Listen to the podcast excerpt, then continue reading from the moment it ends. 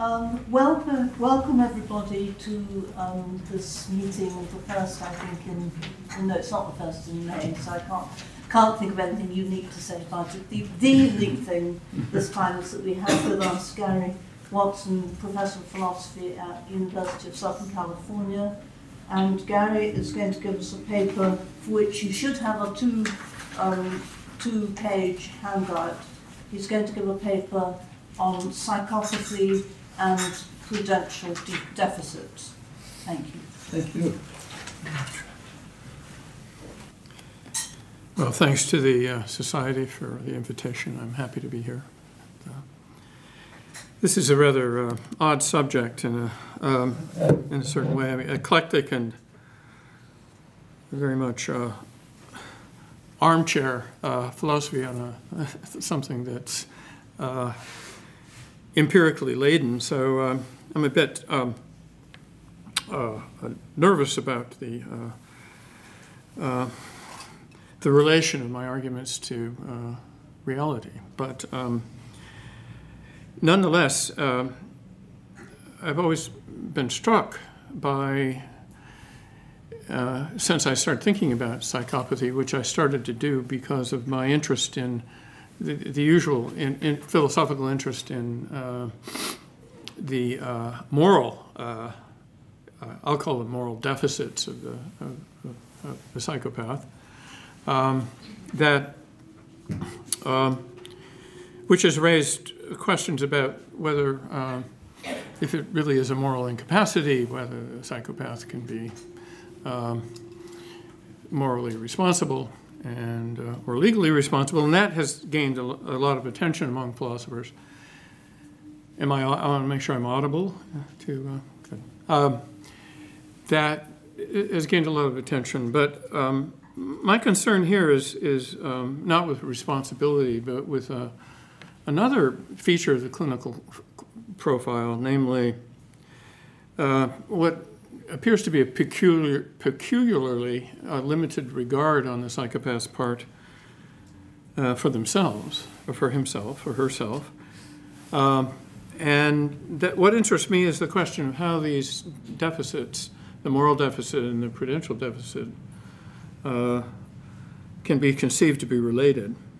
Um, now, I begin with a story just to give you a sense, maybe you don't need it, of uh, or, uh, the psychopathic uh, kind of character, if I can put it that way. Um, this is a, a, story by McCord and McCord, who uh, uh, long ago began in the 60s began studying um, psychopathy, and they give a, a report about one Howard Deaver. these names are usually fictitious. I mean, made up names. The characters are real, but the the patients are real. But um, now, so Deaver uh, spent his uh, youth uh, on the streets of New York with petty crimes and um, um, hustling and and and and thefts, and uh, was eventually, um, when he was old enough, he was conscripted into the U.S. Army. This is during the Second World War, and he was fort, AWOL something 14 times or something like that, and uh, he's thrown into the brig, and, uh, but people thought there was something wrong with him, so he was thrown into the hospital. And, uh, but he was in and out, and he was eventually shipped by the U.S. Army to England, uh, where he continued his uh, mischief. And during this time, he married a, an English woman. Then he was injured during a, a German bombing attack, and, and then given on that basis a medical discharge, whereupon he immediately abandoned his his wife and then newborn child to return to the U.S. She tracked him down some uh, months later, and in New York City, they moved in together for about a week, and then, according to the McCord's uh, report, um, a week later he left for Florida without notifying his wife. And uh, according to Deaver, I met a guy in a bar he said he wanted to pull some jobs in Florida. Would I go along? And I said, okay. But I forgot to tell my wife. Um, she didn't know where I was, but she, she took me back when I came home. It wasn't that I didn't like her, we got along okay. I just had other things to do. By the time he was 35, Deaver faced 15 count indictment for burglary, forgery, imper- er, impersonation in, in Massachusetts, was wanted for similar crimes in other states. Um, and looking back, he remarked, Hell, I didn't need the money. I just get an idea. He was about 35 uh, at this point and uh, been in, in, in prison for a while. I just get an idea and I'd go out and do it. Maybe I hurt somebody doing it, but I've had fun. I, should say that because of the countering the popular image of the psychopath as a, a serial killer, or a, Deaver uh, probably, uh, I mean, I don't know the full details, but probably engaged in very little violence. Obvious. Uh, and so it's, it's, it's not unusual for psychopaths not to be particularly violent. Uh, um, although, of course, some when they are, some are, are spectacularly so. But, but this sort of thoughtless uh, misbehavior causes enormous grief. But what makes psychopaths so chilling, in contrast to other antisocial types, is their blank incomprehension of the moral responses which their uh, inconsiderate and sometimes malicious behavior elicits. They'll often try to talk the talk, but for the most part, fairly lamely, and uh, in any case, with very little insight into why people bother with what we call morality. This uh, trait, which is some, sometimes called by the psychologists egocentricity, strikes many observers as pathological rather than uh, uh, a moral fault because its possessors seem incapable of seeing and taking seriously the reasons that uh, we take ourselves to have for attending to one another's liberty and, and, and, and well, well-being. Now, um, the root of this moral deficit is subject to much research and controversy, and here I'll just uh, uh, stipulate a, the leading view and describe it. One person who advances this is, is, James Blair and colleagues. The leading view is that uh, psycho- psychopathy manifests emotional learning deficits having to do with some uh, abnormal in, internal with with the de- sorry deficits having to do with uh, internalization of interpersonal norms, deficits rooted in uh, certain kinds of brain disorder. Uh, Blair thinks amygdala abnormalities, and it's crucial in his view to distinguish between psychopathy and the uh, category of antisocial personality disorder with which it's sometimes conflated. Um, um, and Blair says the advantage of the concept of psychopathy over the the um, DSM 4 classifications, like the antisocial personality disorder, is that it identifies a population who share a common etiology, a dysfunction and specific form of emotional processing. Um, so on, on the handout, I, I, mean, I'll refer here and now and then to, to various features. I've, I've put supplied you with the uh, kind of chief clinical criteria of psychopathy by Cleckley, and uh, who began working on the subject in the 40s, and uh, Robert Hare, a Canadian psychologist who uh, has developed an influential diagnostic checklist. And uh, but I was saying you might take a look at that as we go along. Uh, but right alongside so-called ego- egocentricity or self-centeredness in the psychopathic profile sits a striking deficiency in what I call prudential concern.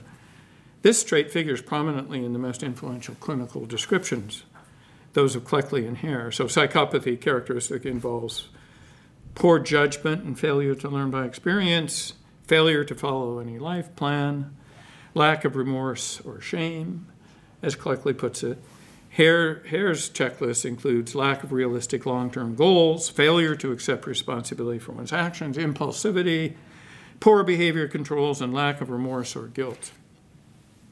Psychopaths are apt to get themselves into easily foreseen and avoidable trouble and are notoriously inconstant in their stated plans and projects. And yet, these prudential misadventures, and this, this is really seems important to my theme, are no more occasions for genuine regret or self rebuke uh, than are their moral failings. In this respect, uh, I want to say, along with many others, they're as careless of themselves as they are of other people. An initially plausible hypothesis is, is that the co occurrence of these moral and prudential deficits in psychopathy is no accident, just to put it vaguely, that there's some kind of uh, a law like connection between them. Um, we call that the linkage thesis. The main question uh, of this lecture is how such a linkage might be explained or understood. The thesis requires clarification, and, and indeed it requires defense. Not everyone accepts it. Um, for one thing, it might be thought, this is a natural uh, thought that some people persist in, that uh, the trouble psychopaths create for themselves can be attributed to a special taste for excitement or risk taking, uh, rather than to prudential deficiencies. As Deaver says, it was just a lot of fun, this life of crime.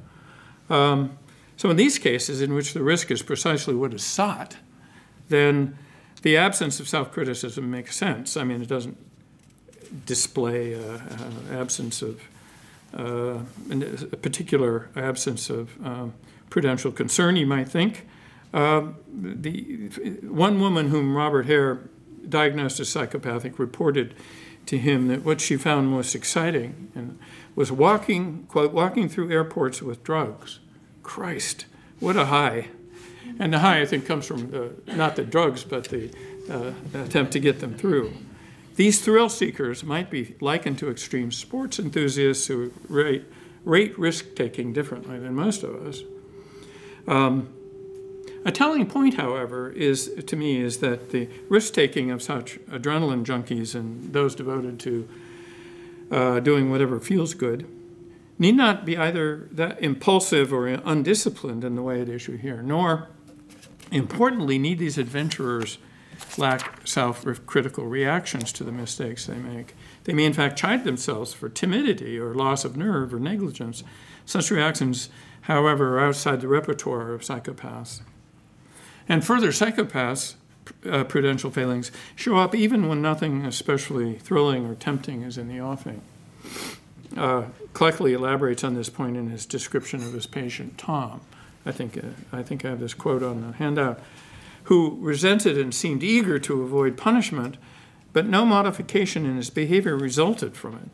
He didn't seem wild or particularly impulsive, a victim of high temper or uncontrollable drives. There was nothing to indicate that he was lured by strong temptations, lured by definite plans for high adventure and exciting revolt. So there's reason to think it's not just a, as it were, a, uh, a, a, an exa- extreme example of an adventurous lifestyle, so to speak. But let me call attention to some grounds for uh, skepticism about the linkage thesis. There's actually there's at least three grounds. I'm not going to spend uh, a lot of time on these um, because in the end I want to assume that the linkage thesis is true without being able to answer all of these uh, worries.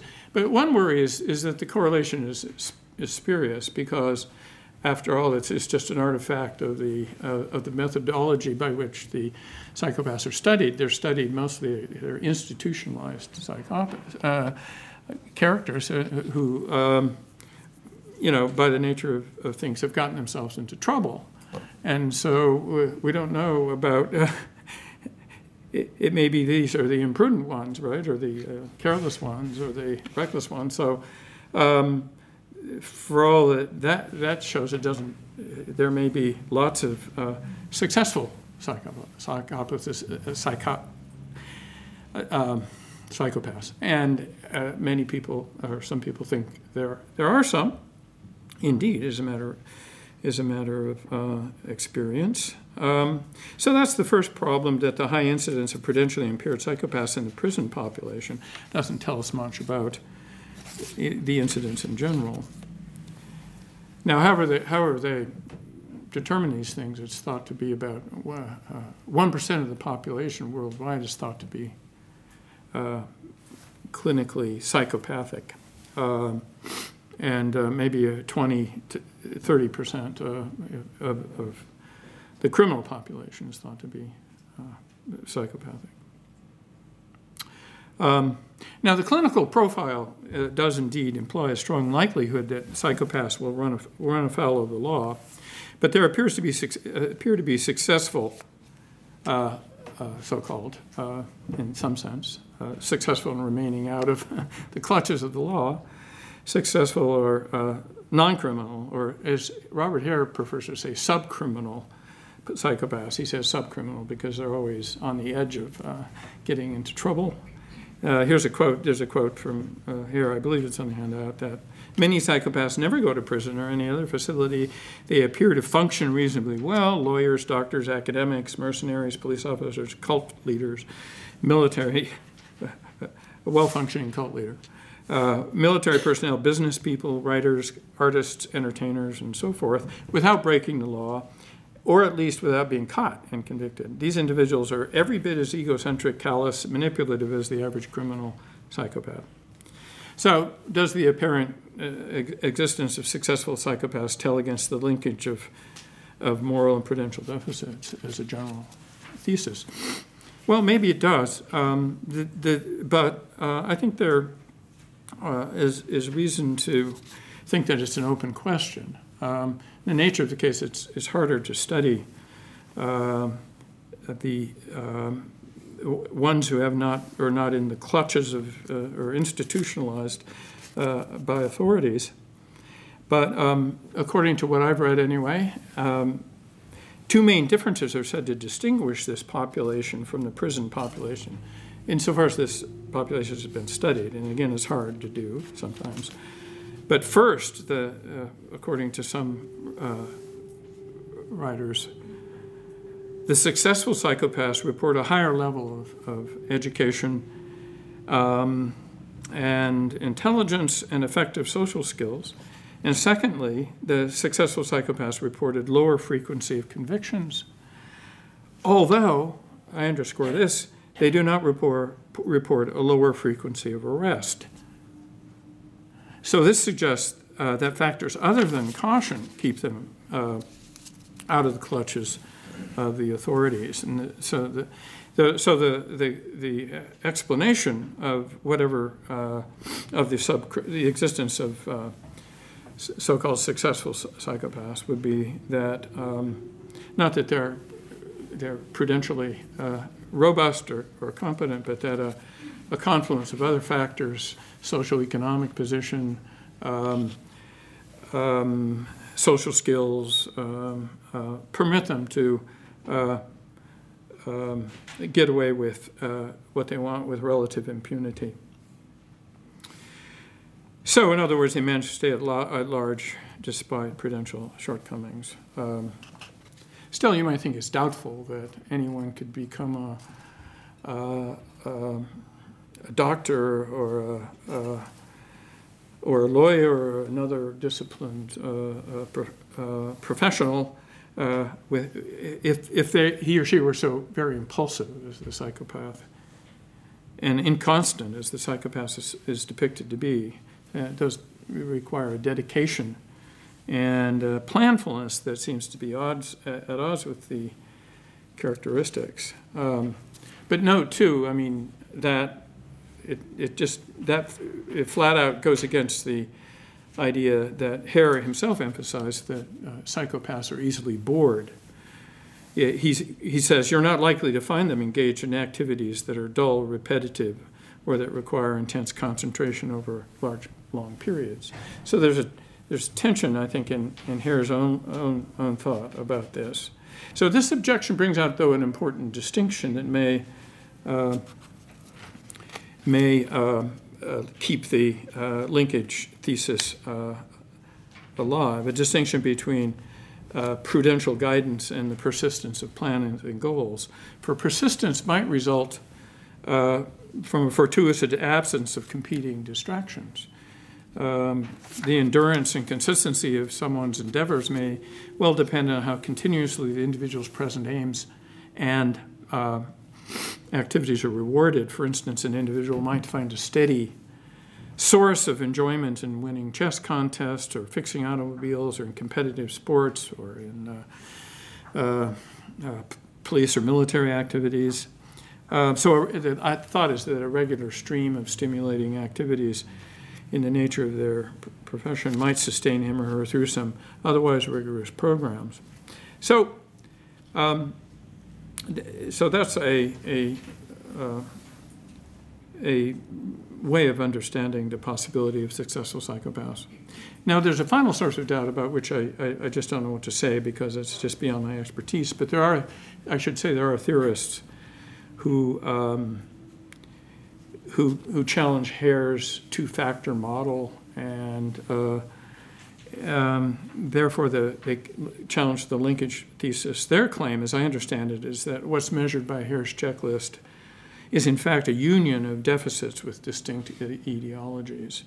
So the idea is that impulsivity, tendency to boredom, and so on, listed under factor two in the Hare checklist, um, are um, uh, come apart from disorders identified under factor one: grandiose sense of worth, absence of guilt and remorse, and therefore you'd, pre- you'd predict that when they come apart, they're they're what you have is exactly uh, uh, prudence, uh, or what I'm calling prudential uh, uh, capacities, independently of the rest of the psychopathic package.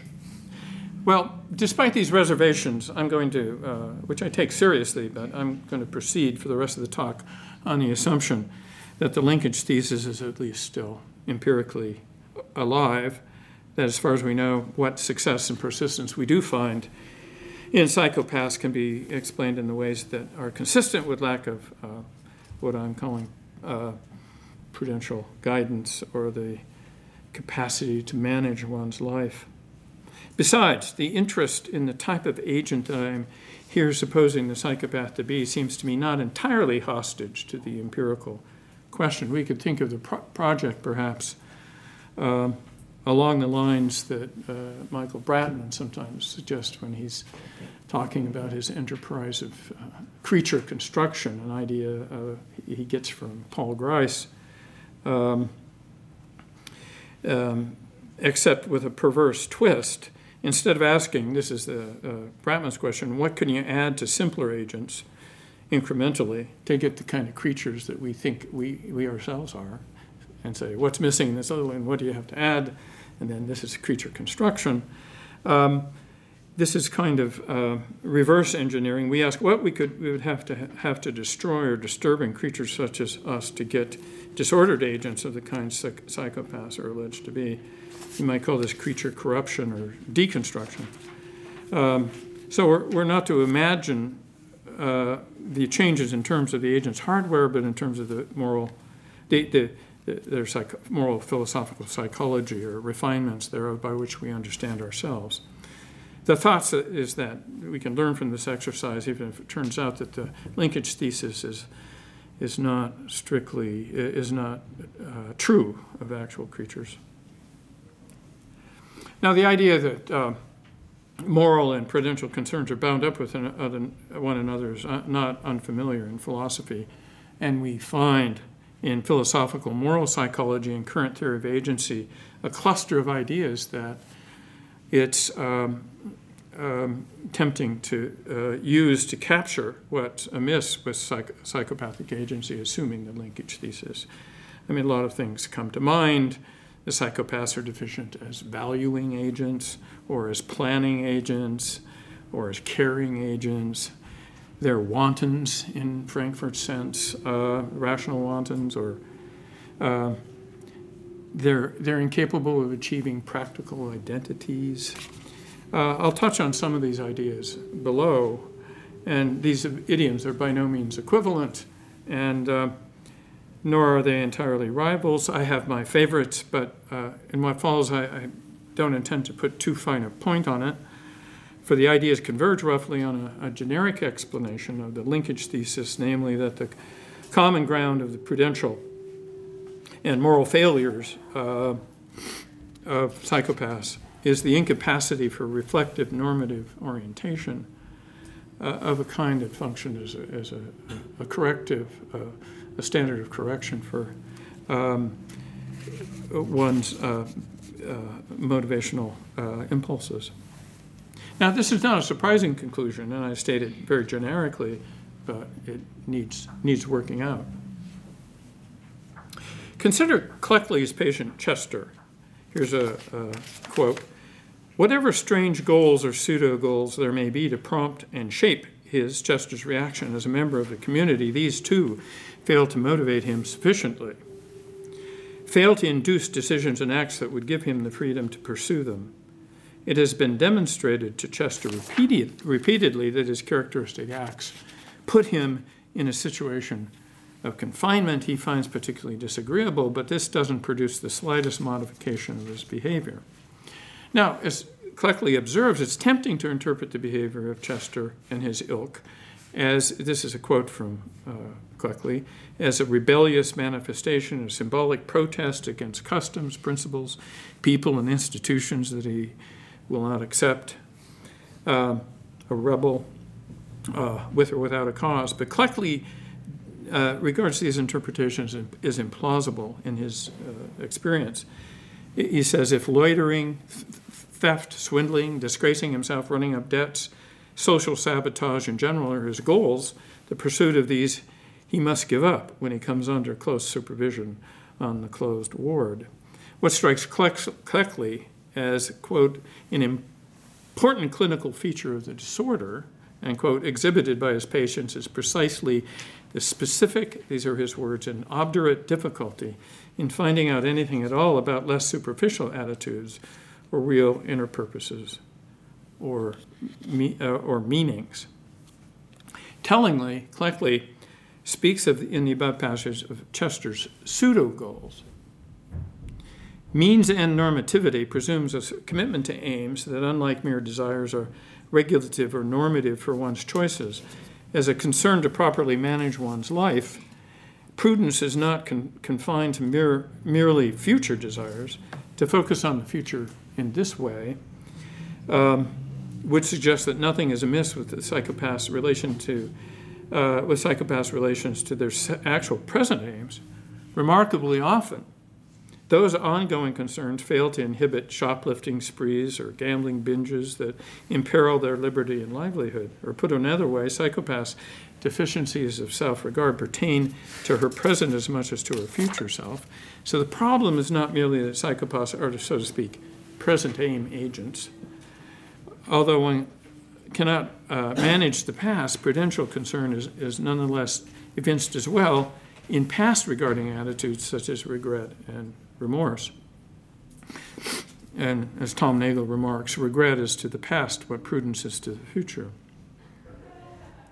So the absence of ends in the sense indicated by Cleckley when he calls them pseudo goals means that the so-called egocentricity of Tom, Chester, and, their, and the like is fundamentally different from genuine self-regard.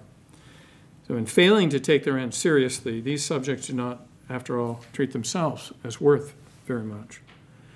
An individual's controlling sense of the importance of how his or life goes supplies a critical standpoint from which one might find reasons for persisting in the face of distractions, for achieving coherence of aims, for regretting how one has, has conducted oneself, and a commitment to self correction, all of which seem to be absent on the standard profile. So, just as uh, Psychopaths are blind to the claims of the moral life. They have no grip on the larger ethical question of how we ought to live. Despite Socrates, that question is to them a trivial or perhaps senseless matter. Uh, of course, not all creatures who lack this capacity or in whom it's unrealized are psychopaths, but brute animals, infants, for example. Psychopath- psychopathy is a disorder of rationally reflective social beings, beings for whom it's characteristic to have a life to lead.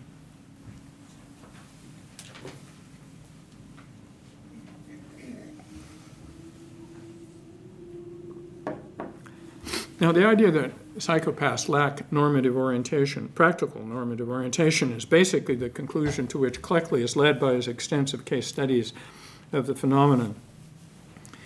He writes, uh, in contrast with all the various diversities of viewpoint and degrees of conviction found among ordinary people, the so called psychopath holds no real viewpoint at all and is free of any sincere conviction in what may, call, what may be called either good or evil. He puts this conclusion in terms of an inability to ex- experience anything as meaningful. Psychopathy consists in a disorder at deep levels of personality integration that prevents experience from becoming adequately meaningful to the psychopathic subject. So it's as though the, the, the psycho, uh, psychopath is a kind of practical nihilist, not that he denies meaning, but that his life, he has no sense of it meaning, but it's not that he or she is therefore depressed.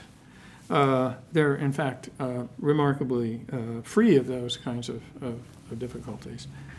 Um, but they don't have an aspiration to meaning either. Um, they don't have a sense that uh, uh, that as a dimension of life.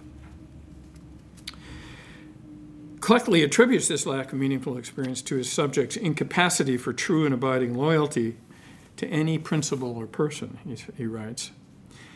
They consequently have no practical orientation other than that provided by the impulses that present themselves for satisfaction, which provides no basis for commitment. This detachment is registered in a psychopath's limited emotional repertoire. So he goes on to say, uh, in another remarkable passage, in considering the general shallowness of affect common to all members of this series in connection with their incapacity for object love, there is temptation to wonder about the possible interdependency of these faculties. Is it possible for tragic or transforming emotion to arise in any person without that peculiar and indescribable personal commitment to another? Or, if not to another personality, at least to some abstraction well outside the self, he says. And so he describes his patient, Max. Um, and he, but he doesn't take this to be an unusual, this is, in, on the contrary, a typical sort of case. Max is unfamiliar with the primary facts or data about what might be called personal values is altogether incapable of understanding such matters. It's impossible for him to take even a slight interest in the tragedy or joy or the striving of humanity as presented in serious literature or art. He's also indifferent to all these matters in life itself beauty, ugliness, except in a very superficial sense. Big hedge there, but. Uh, goodness, evil, love, horror, and humor have no actual meaning, no power to move him. He is furthermore lacking in the ability to see that others are moved. It's as though he were colorblind, despite his sharp intelligence, to this aspect of human existence. It cannot be explained to him because there's nothing in his orbit of awareness that can bridge the gap with comparison. He can repeat the words and say glibly he understands, and there's no way for him to realize he doesn't.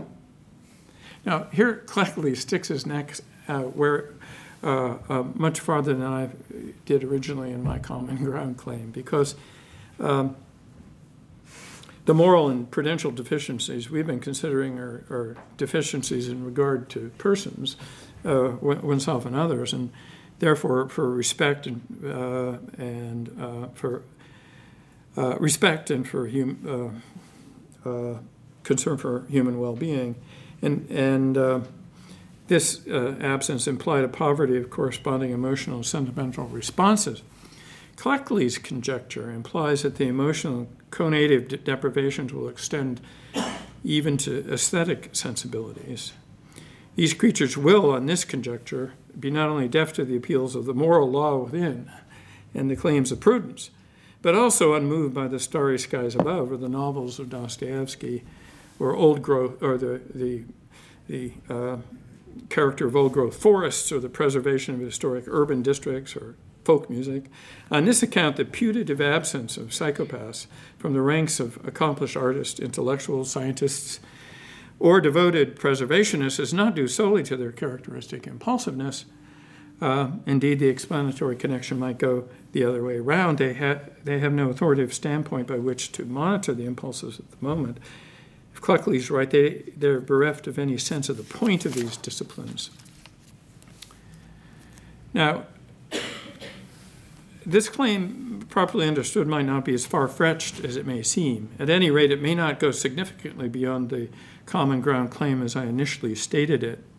It would be one thing to claim quite implausibly that psychopaths cannot be good at math or physics or tennis or uh, and another thing to say that they cannot uh, love these as disciplines or devotions and it's the latter that's in question since what we call disciplines are inherently interpersonal even when practiced in isolation from another dedication to them brings with it a sense of participating in the values of, of, uh, of these enterprises that others have part- contributed to in some way. This is one respect in which the, see, these devotions lead disciples to, uh, to use Cleckley's language, transcend themselves, submitting to some kind of higher calling, quote unquote.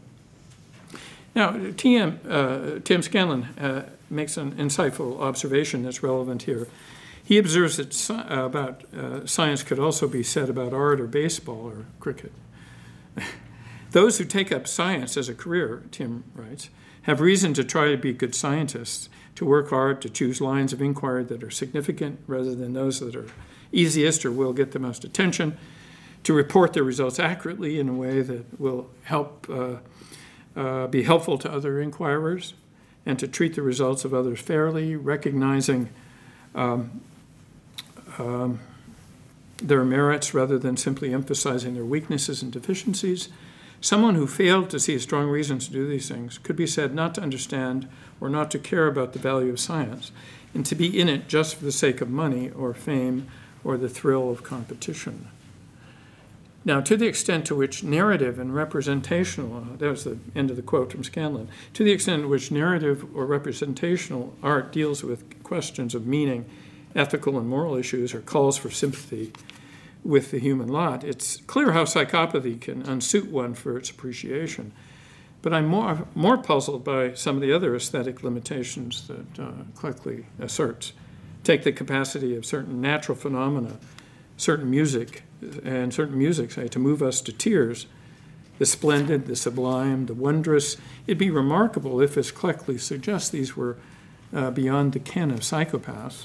Why should the normative deficits that we've been discussing play any part here at all? If they do, would this mean that such aesthetic experiences are in some way ethical? This is quite obscure to me. These experiences have no obvious practical bearing, and yet they do, do seem to, as we normally speak of them, say something about the meaning of human life. I've not seen this issue raised outside of Cleckley's work, and it seems to be a matter that merits investigation. So, in sum, on Cleckley's account, a common ground of um, psychopaths' prudential and moral shortcomings is the incapacity, as he would put it, to value anything, whatever we're valuing is, is entails at a minimum a commitment to ends as standards of self correction. This explains the sense in which psychopaths appear to be bound within the horizons of their present inclinations.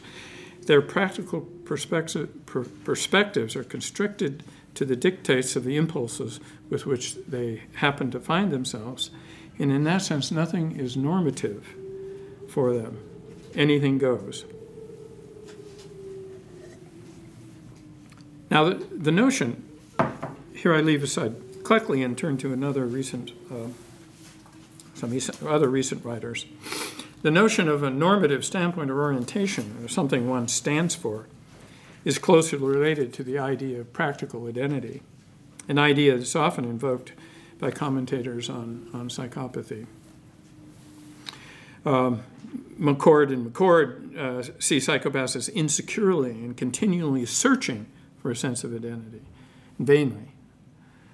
Kennett, uh, Janet Kennett, finds it natural to say that lack of a deep sense of self explains the psychopath's moral and prudential failings very well. Um, and Cleckley himself, in a passage quoted earlier, spoke of the, the uh, failure of personality integration. So, a problem, as it were, with the integrity of the self. self. So, what's the connection here? Christine Korsgaard famously attempts to explain normativity as arriving from the, arising from the conditions of reflective agency via the notion of practical identity. So, uh, reflection, this is a, a, famous passage from Sources of Normativity, it's on your handout. Reflection sets us a problem no other animal has. It's the problem of the normative. For our capacity to turn our attention onto our own mental activities is also a capacity to distance ourselves from them and to call them into question. The reflective mind cannot settle for perception and desire, not just as such. It needs a reason. Otherwise, at least as long as it reflects, it cannot commit itself or go forward. End quote. The problem is solved, uh, Korsgaard thinks, by the possession of a practical identity, which she uh, defines as a description under which uh, you value yourself, under which you find your life to be worth living and your actions to be worth undertaking. And so the idea is that to value anything at all requires valuing oneself as a valuing agent.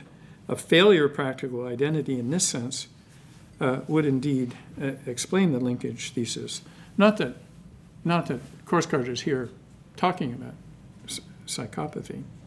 In fact, notice that the phenomenon of psychopathy creates a problem for Korsgaard's account. For it shows that, quote, the capacity to turn our attention onto our mental activities, unquote, is not sufficient for the capacity to call them into question. For by, by our uh, assumptions, the psychopath uh, has the former capacity and lacks the latter. The exercise of the latter capacity already requires some sort of critical standpoint, if only at the limit, the sense that it's important to forge a, what she calls a personal uh, identity or a, a conception of the good or something like that.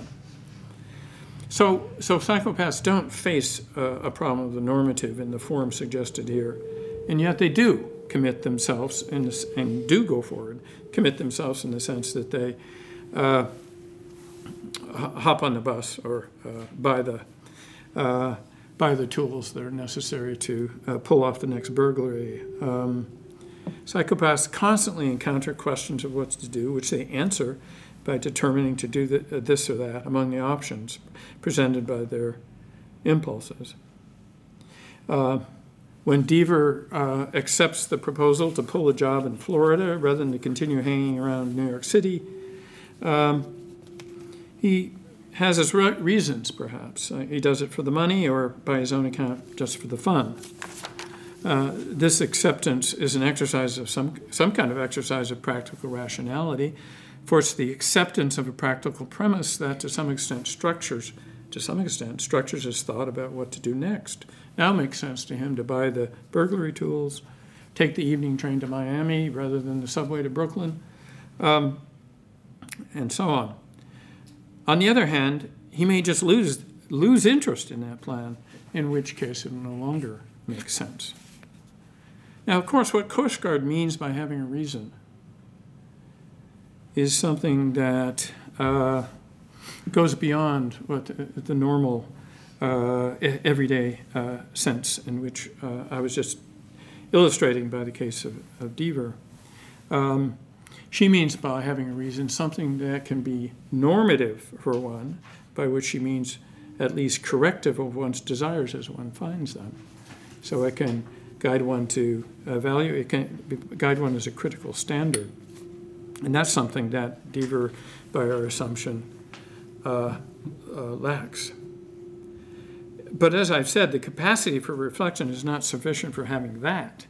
Now, Korsgaard has suggested to me in correspondence on this matter that it, that it is sufficient, the capacity for reflection, for needing reasons in this stronger sense, even though she, it's not sufficient for having them.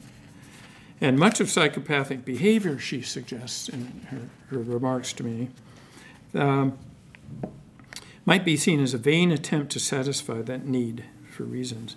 In her own words, she's quote, tempted to think that psychopaths, as self conscious agents, need reasons, but because they are unable to value themselves, cannot get them, end quote. We might see this need for reasons manifested, she, she suggests, in psychopaths' signature concern to dominate others as a, as a way of working up a sense of self worth. These are uh, Korsgaard's words working up a sense of self worth that's required to make things matter to them, to give them real reasons. Uh, and this includes the uh, grandiose sense of self worth that is on uh, Hare's checklist. Now, no doubt the presentation of a grandiose conception of self worth is, in part, a strategy of impression management at which psychopaths sometimes excel, but Korsgaard's reflection suggests something less strategic. Admittedly, this need for normative orientation, which is what uh, she has in mind, does not explain why the futile search for a sense of self worth takes the squalid forms that it does take, why it would take the form one who dominates rather than one who uh, ministers to the needy. Um, so it doesn't explain the particular practical identities that they might uh, uh, uh, try, try on uh, unsuccessfully. So the story so far needs to be supplemented by an account of the specific limited emotional and cognitive resources available to psychopaths. And here I think a part of a plausible supplement would cite psychopaths' acute sensitivity to social position, uh, something that emp- em- is emphasized by Victoria McGeer in a recent article. Individuals, she says, with psychop- psychopathy do show some concern with the social world at least as far that extends to getting the better of others whom they imagine to be trying to get the better of, of, of them. They're acutely uh, attuned to, to social position in a certain way. Nevertheless, um, there, there's something characteristically human, indeed, not unrelated to normal human a- moral agency, that explains the psychopath's quest for dominance in the social world. Be that as it may, my, my own suspicion is that psychopaths might feel something like a need for a coherent critical standpoint. Uh, but what they feel is uh, mainly social pressure. What they need, since it would facilitate their interactions, is not to stand for something, but to at least uh, uh appear to do so. We're subject early on not only to various substantive demands for this and that conduct, but to the demand to be somebody in particular, to be an intelligible respondent we are urged to have or get a life, a coherent and governing practical standpoint from among available and socially acceptable options. The form and content of this pressure will, of course, be ver- socially variable, but the demand to occupy some social roles or others is necessarily a demand for at least uh, a bit of diachronic stability. Psychopaths are incapable of answering satisfactorily to these demands even though I would think they must feel some social force, uh, uh, a, social force to do so to some extent. One of the few recent philosophers uh, to explicitly taken up the linkage thesis is Jeanette Kennett, who defends in some detail a version of the foregoing common ground claim in which the absence of normativity is understood as indifference to reasons, quite generally. Psychopaths are, are amoral, eh, sorry, are amoral not basically because they lack empathy, but because they're normative, according to Kennett, of which their prudential concerns. Failures are instances. Now, there's a long quote I'll, for, the, for the sake of time, I'll, I won't read it all, but I, will skip the long one and just uh, read a shorter one she says the capacity for moral judgment is not separable from the general capacity for normative thought, which one can characterize as a concern with and responsiveness to reasons. And this is what some high functioning autistic individuals possess, uh, even though they lack empathy. But psychopaths largely lack. This, that's the end, end quote. With, with Cleckley, Kennett emphasizes the psychopath's peculiar relation to her own ends, but on her account, the problem of normativity is global, extending beyond the practical to the doxastic. So, psychopaths, she says, it's not just with, with respect to their, their um, aims or pseudo goals or whatever, they're generally quite unconstrained by rational requirements of accuracy, intelligibility, and consistency. We suggest that the very notion of a normative requirement is beyond the psychopath. Now, as we've said, uh, psychopaths surely do recognize and act on reasons in, in some, some ordinary sense. So, in what sense can't they respond to reasons? Well, it's clear that what Kennett has in mind it, by indifference to reasons is an indifference to justification. And justification, I think, is also what Korsgaard thinks is not delivered by perception and desire just as such. Acting on reasons in this stronger sense takes an evaluative standpoint from which agents can subject the content of their desires uh, to critical scrutiny and find them wanting. So, in this way, psychopaths lack normative agency and their rational, rational agency is, is, is, is truncated. Well, I have uh, more to say, but let me just con- conclude um, with, two, with two points of clarification. Um, after this, as I, said, as I said, rather eclectic and, and uh, speculative discussion, I, I, want to emphasize I don't construe the common ground conjectures holding that the capacities for potential and interpersonal concern or moral concern are themselves essentially linked. I don't take it to imply that. Rather, it explains the apparent correlation of these deficiencies in psychopaths in terms of common cause, namely an incapacity for evaluative self scrutiny. For all that uh, the common ground thesis asserts, it's p- perfectly possible for someone to have robust potential, prudential concern without a shred of human sympathy or respect. But that sort of character, maybe the textbook amoralist who's characterized by agential partiality and but temporal impartiality, would not, on the proposed account, have the disorder of psychopathy, for disorders are individuated by their etiologies. The second point of clarification is this I found it illuminating uh, to understand psychopathic disorder as a failure of a certain kind of practical identity in the, in, in the sense of an absence of the sense of a, an importance of having a life. By this way of speaking, I hasten to add that I by no means intend to suggest that non psychopathic adult human beings possess or ideally should possess anything like a plan or a script for a complete lifespan.